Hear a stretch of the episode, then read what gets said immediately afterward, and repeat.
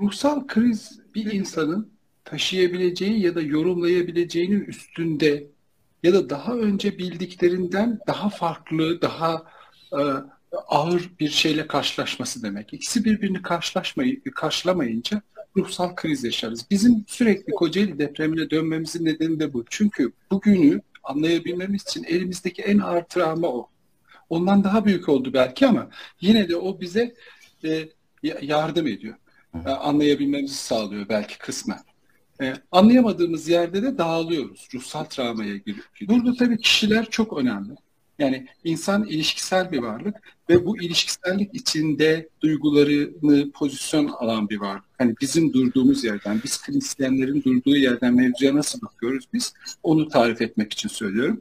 Ve bu pozisyon sayesinde yani o insanlarla aldığı, inandığı kişiler, inandığı hayat çerçevesinde bir pozisyon alır. Deprem gibi büyük felaketler ya da e, saldırılar, e, büyük yıkımlar insanın bu inandığı kişileri, inandığı hayatı parçalar. Dolayısıyla kişilik organizasyonunu da parçalar. Travma bu demektir. Aslında travma sanıldığının aksine deprem, sel gibi büyük felaketler değildir. Travmatize eden daha çok o travmatize eden olayı anlamamızı sağlayan kişilerin yerine atadığımız kişilerin durduğu yerde duramamasıdır. Yani çocuklaşırız travmada. Başa döneriz. Çocuğun dünyası nasıldır? Kokmuş bacaklar, kaka, çiş böyle bir dünyası vardır.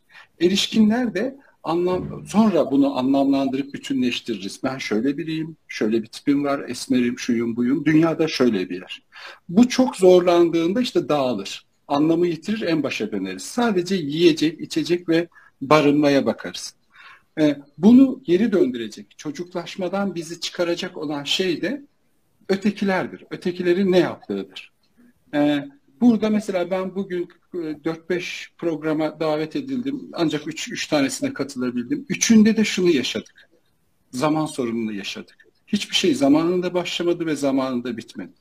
Travma nedir? Travma zamanlamayı ve mekanı ayarlayamamak demektir. Demek ki hepimiz bundan şu ya da bu ölçüde etkilenmişiz. Bu tür programları düzenleyen ve yapan insanlar zamanı, zamanlamanın önemini bilirler. Ama işte böyle zamanlarda anlayış göstermemiz gerekiyor birbirimize. Zamanlama bozulur, mekan bozulur. Travmaya maruz kalan kişinin de zaman ve mekan algısı bozulur. Bunu sistematize edersek vaktin kısıtlılığından dolayı şöyle bölebiliriz. İlk bir ay depremin başladığı anla yani bunlar tabii kati rakamlar değil. 30 gün demiyorum. Yani kimisi için 25 gündür, kimisi için 35 gündür. Akut stres tepkisi olur. Akut stres tepkisi nedir? Bu anlamlandıramamanın getirdiği korku, dehşet ve çaresizlik duygusudur. Bu, bu bunu bir aylık süre olarak düşünürsek bu dönemde terapistlerin, psikiyatristlerin, psikologların işi yoktur. Bu dönemde kriz danışmanlarına iş düşer. Vakit olursa konuşuruz. Kriz danışmanı ne yapar, amacı nedir, ne yapmak? Ondan sonra bu duygu eğer 1 ile 3 ay arasında sürerse öyle kategorize edelim. Ona da akut stres sonrası bozukluk deriz. Akut travma sonrası stres bozukluğu deriz daha doğrusu. Klinisyenler böyle sınıflar. Bu nedir? Uzamıştır artık. Bunun artık bir psikoterapiste ihtiyaç duyduğunu söyleyebiliriz. Bu daha da uzarsa ona da kronik Travma sonrası stres bozukluğu deriz. Bu tamamen tedaviye muhtaçtır artık. Bu yıllar sürebilir.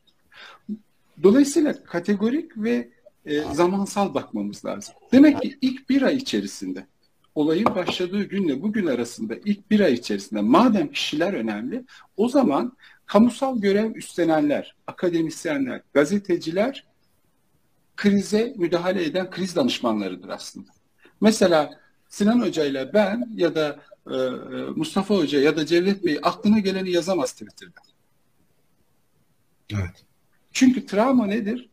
Travmatik olan kişi çeşitli duygular yaşar. Dona kalır, çaresizlik hisseder, duygu seli yaşar.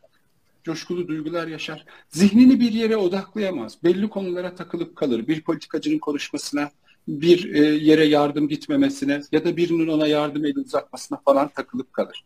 Dolayısıyla dinleyen kişinin yani krize müdahale eden kişinin metanetli ve dik durması gerekiyor. Ama bu dik durmak hiçbir sorunumuz yok, bir şey yok, her şeye hakimiz demek değil. Burada seni dinleyen ben varım. Yani sen dünyaya olan etkini ve ötekilerle bağın kopmadığı mesajını vermeli. Bunun yolu da konuşan kişinin dinlenmesidir. Onun hikayesini anlatmasına izin vermektir. Dinlemek kolay iş değildir. Çünkü dinlerken bizim de travmatize olduğumuz için onu susturmaya çalışırız. Ya boş ver önümüze bakacağız, ölenle ölünmez falan gibi saçma laflar ederiz. Aslında bu kendimizi iyi hissetmek için yaptığımız bir şeydir. Bu şu demektir. Beni artık yükleme. Ben dayanamıyorum sus demektir. Yani niyetimiz iyi olsa bile hatalar yapabiliriz. Bunu herhangi bir insan yapabilir. Ama bunu kamusal görev üstlenmiş biri yapamaz. Bu çeşitli şekillerde olabilir. Yani bir doktor olur, e, bir, e, bir ne bileyim politikacı olur. Yani aslına bakarsanız mesela psikolojik danışma yani krize müdahale, kriz danışmanlığı yapılan yapan kişilerin birçoğu çok eğitimli aslında. Eğitimli olmayan kriz danışmanı pozisyonunda olup görevi olan kişiler. Mesela eğitimin kime verilmesi lazım? Yetkili kişilere verilmesi lazım. Kriz anında mağdurla nasıl konuşulur? O susturulur mu? O konuşurken telefona bakılabilir mi? Bakılamaz. Çünkü onun zaten dünyayla bağı kopmuş. Dünyayla bağını kurabilmesi için öyküsünü anlatmasına izin vermek, bazen konuyu uzatmasına izin vermek, bazen susmasına izin vermek. Beraber bekleyebiliriz. Kriz danışmanlığın sakin olması gerekiyor. Çünkü Sinan Hoca eline yüzüne bulaştırırsa, o panik yaparsa, o heyecanlanırsa, o oraya buraya küfrederse e demek ki ben haklıyım. Demek ki bu olayda bütün bağlar kopmuş dünyamda. O kadar faydalı ve nokta atışı bir şeyler söylüyorsun ki mesela sabah sevgili e, işte Özgür Demirtaş'ın e, röportajını vallahi hani içim parçalanarak izledim. Adam perişan oldu. Öte yandan da mesela bu anlattıklarınla birlikte keşke Özgür Hoca'nın yanında olsam şöyle omuzlarından tutup abi bir dur demek isterdim. Çünkü evet. birçok insanın baktığı bir kanaat önderi aslında kendisi. Ve o böyle dağıldığı zaman ben oturduğum yerde parçalandım mesela. Onu hissettim ve o kadar güzel tarif ettin ki. Yani şu anda mesela şu önümüzdeki bir ay içerisinde ilmek ilmek dokumamız gereken bir kriz durumu var. Yani sevgili arkadaşlar yayının bu bölümünü kesin bence duvara mı var bayrağı nereye asıyorsanız asın. Çok önemli bu bir ay içerisindeki tavır ve hareketlerimiz açısından kavga gürültü sonra dediğimiz zaman bize hoplayan zıplayan insanlara da bunu bir daha anlatmamız lazım. Yani o zaman değil, susturma zamanı değil şimdi. Milletin derdini anlatıp tekrar dünyayla bağ kurmasını sağlamamız gerek. Bu hepimizin sağlığı için gerekiyor. O yüzden ağzına sağlık. Çok güzel anlattın. Ve abi yani, falan diye bir şey yok. Rahat ol yani. Burada bazılarımızın doğal olarak görevidir bu. Ne bileyim ben bir milletvekiliysem, psikiyatristsem bu zaten benim görevim. Yani bunları bilmem gerekiyor. Bilmeden o işe soyunmamam gerekiyor. Bilmiyorsam da birinin bana eğitim vermesi için ya bu böyle durumlarda nasıl iletişim kurulur? Ben nasıl bir rol benimsemeliyim? Biri bana küfrettiğinde susmalı mıyım? Konuşmalı mıyım? Biri dağıldı mı? Ne yapma? Bunlar zorunluluk. Bu artık başka bir şeye girer. Ama bazı arkadaşlarımız da bu role itiliyor. Ya da farkında olmadan giriyorlar. Mesela Özgür Bey örneğinde olduğu gibi. Haluk Bey örneğinde olduğu gibi. Mecbur bırakılıyorlar yani. Ya da kendileri farkında olmadan bu role giriyorlar. Bu da riskler taşıyor tabii. Hangi riskler taşıyor? Yani maddeleyerek söyleyelim. Yine de süreyi olumlu kullanalım. Dedik ya mekan ve zaman algısını kaybederiz travmada. Bizim kaybetmememiz lazım. Verilen süreye uymamız lazım. Uy uyuyacağız ki e, ha biz hala yaşıyoruz e, filan e, bir dünya var, bir kurallar var. Öyle kopmadık. Her şey bitmedi yani. Nedir e, müdahale amacı? Krize müdahale eden kişilerin amacı nedir? İster ruh sağlığı profesyonel olsun, ister yetkili olsun. Bir, hikayesini anlatmaya yardımcı olmak.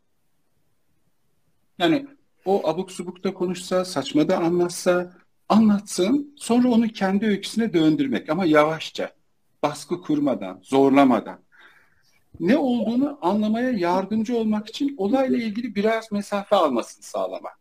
Bazen espri yapmak, bazen başka olaylardan bahsetmek ki öyküye döndürebilmemiz için bir olaya bir mesafe koyması için bir soluk alsın diye yardımcı olmak deneyimlerini ve yaşadıklarını kelimelere dökmesini sağlamak, onun kelimeleriyle tekrar ona anlatmak, bir daha anlatmasını sağlamak. Temel amacımız ne bunu yaparken? Başlangıçtaki işlevselliğine geri dönmesini sağlamak. Yani neyi kaybeder depremzede, travmatik olan kişi? zaman mekan algısını kaybeder, öncelik duygusunu kaybeder. Hangi konunun daha önemli, daha öncelikli olduğunu karıştırır. O yüzden öncelikli amacımız onun işlevselliğine geri dönmesi ki beraber düşünebilelim. Yani o çocuk sulaşmadan çıkarıp biz de çocuk sulaşabiliriz. Yorulduğumuzda dinlenmemiz gerekir. Günde bir saat çalışabiliyorsak bir saat çalışmalıyız. Ne tür insanlarla karşılaşacağız kriz anında? Bir, e, duygu seline kapılıp e, konuşma güçlüğü çekenler olabilir. Küfür edenler, olayı çok daha dehşetengiz yaşayanlar vesaire. İki, hiç duygu göstermeyenler. Dehşetli bir olay anlatıyor. Kızım öldü diyor, hiç duygu yok. Duygusunu ortaya çıkarabilecek sorular sorup dinlemeye çalışmalıyız. E, felaketten kurtulduğu için suçlu hissedenler. Çok çeşitli şekillerde olabilir bu. Örneklerini gerekirse konuşuruz. İşte ne bileyim onlar üşüyor ben de ceket giymeyeyim. Onlar aç nasıl yemek yiyeceğim ben? Onlar uyumuyor ben nasıl uyuyacağım gibi suçluluk hisleri olabilir. E, ne bileyim e, felakete kendisinin sebep olduğunu düşünebilir. Yeterince yardım edemediğimiz için bir sürü insan kurtulamadı diye suçluluk hissedebilir. Dinleyen olarak biz de karmaşık duygular yaşayabiliriz. Ne bileyim parçalanmış cesetler, e, şunları bunları dinlerken birdenbire aklımıza şu gelebilir. Ya bizim oğlan okula gidebilecek mi? Bu ay maaşımızı ödeyebilecek mi devlet gibi düşüncelere kapılabiliriz. Bunlardan korkmaya utan çünkü arkasından suçluluk gelecek. Ben nasıl bir insanım ya? Yani e, e, Mustafa Bey ile Sinan Bey oturup neleri konuşuyor, ben oturup neyi düşündüğüm gibi suçluluk hisleri yaşayabiliriz. Neden bunlar önemli? Buna kıymet vermeliyiz. Biz ötekinin acısını kendi acılarımızdan, duygularımızdan tanırız. Kendi acı ve duygularını bilenler ötekilerin acılarını ve duygularını tanımaya, duymaya başlarlar. Empatinin kökeni de budur. Bu utandığımız duygu aynı zamanda ötekilerin ne yaşadığını anlamamızı, duymamızı sağlayabilir. Yani temel olarak krize müdahalenin ilk bir ayını oluşturacak olan şey buna maruz kalan kişiler olarak bu hepimiz olabiliriz. E, onun hikayesini kurmaya, öyküye dönmesini sağlamak. Mesela bu çocuksa nasıl olacak? Çocuklar bunu kelimelere dökemezler. Bazen kaçınırlar olaylarda duymak istemezler. Bazen tamamen ona gömülmek, o videoları seyretmek isterler. Onların elinde de bir kalem verebiliriz. Resim çizsinler. O çizdikleri resim üzerinden hikayelerini anlatsınlar. Rüya görmüşlerse rüyalarını anlatıp onlarla ilgili metaforik korkularını ve düşüncelerini dile getirmelerini sağlarız. Bunlar teknik konular ama hani bunu yapan profesyoneller ne yapacağını biliyor ama fikir versin diye söylüyorum. Amaç ne burada? Öyküsünü anlatıp kaybını, yasını tutmasını kolaylaştırmak. Üzülmesini engellemek değil yani. Yas nedir? Hani ölenle ölünmez dediğimizde ölen ne burada? Ben neden oluşuyorum? Sevdiklerimin ben içselleştirdiğim şeylerden oluşuyorum. Yani benim bir parçam ölüyor. Ölenle ölünmez dediğinde benim ölen parçama diyorsun bunu. Yas nedir? Sevdiğimi, kaybettiğimi. Yani beni seven insanların bana olan sevgisini kaybetmektir. Beni kaybetmektir yani. Bir nevi ölümdür yani. bu? O sevgisini ve aynı zamanda öfkesini de dile getirdiğinde kaybettiği kişiyle ilgili. Kızgınlığını, suçluluklarını da dile getirdiğinde iyileşecek. Muhteşem yani. bilgiler yine her zaman olduğu gibi yani hakikaten işe yarar. Hakikaten şu anda yarayan merhem merhem olacak şeyler söyledin. Vaktin varsa sabaha kadar kal bizde derim. Ee, şu anda yani biz kısa kısa onar dakikalık bir bağış yayını olduğu için böyle sizleri ağırlıyoruz. Sağ olun. Sizin geldiği Eyvallah. Bir şey ben... demek istiyorum birkaç cümleyle. Bir ölüm, bir yaralı, bir kişi yani ağır yaralı biri ya da bir ölüm. Geçmiş istatistikler şunu gösteriyor. Bir kişinin bu durumu en az 150 ile 250 kişiyi etkileyecek. Yani bir ay sonra neyle karşılaşacağımızla ilgili fikir versin diye söylüyorum. Çok o yüzden önemli. aşama aşama ve koordinasyon içinde düşünülmeli. Psikolojik yardım nasıl yapılır? Psikolojik yardım bireysel olarak ya ben ne iyi bir insanım, 10 tane psikolog, psikiyatrist arkadaşımı toplayayım, gideyim yardım edeyim şeklinde olmaz. Kurumsallık gerektirir, tutarlılık ve süreklilik gerektirir. Yarın aynı kişiyle kurduğunuz bağdan dolayı iki hafta sonra sizi aradığında ben tatildeyim diyemezsiniz yazıya dökmeniz gerekiyor, kaydetmeniz gerekiyor. Sizden sonrakilere devretmeniz gerekiyor. Dolayısıyla Psikiyatri Derneği, Psikologlar Derneği, Sağlık Bakanlığı, AFAD bunları önemsememiz lazım. onu vurgulama ihtiyacı duydum. Teşekkür ederim. Eyvallah. Herkese iyi akşamlar dilerim. Abi biz teşekkür Geçmiş ediyoruz. Tekrar başsağlığı diliyorum hepinize.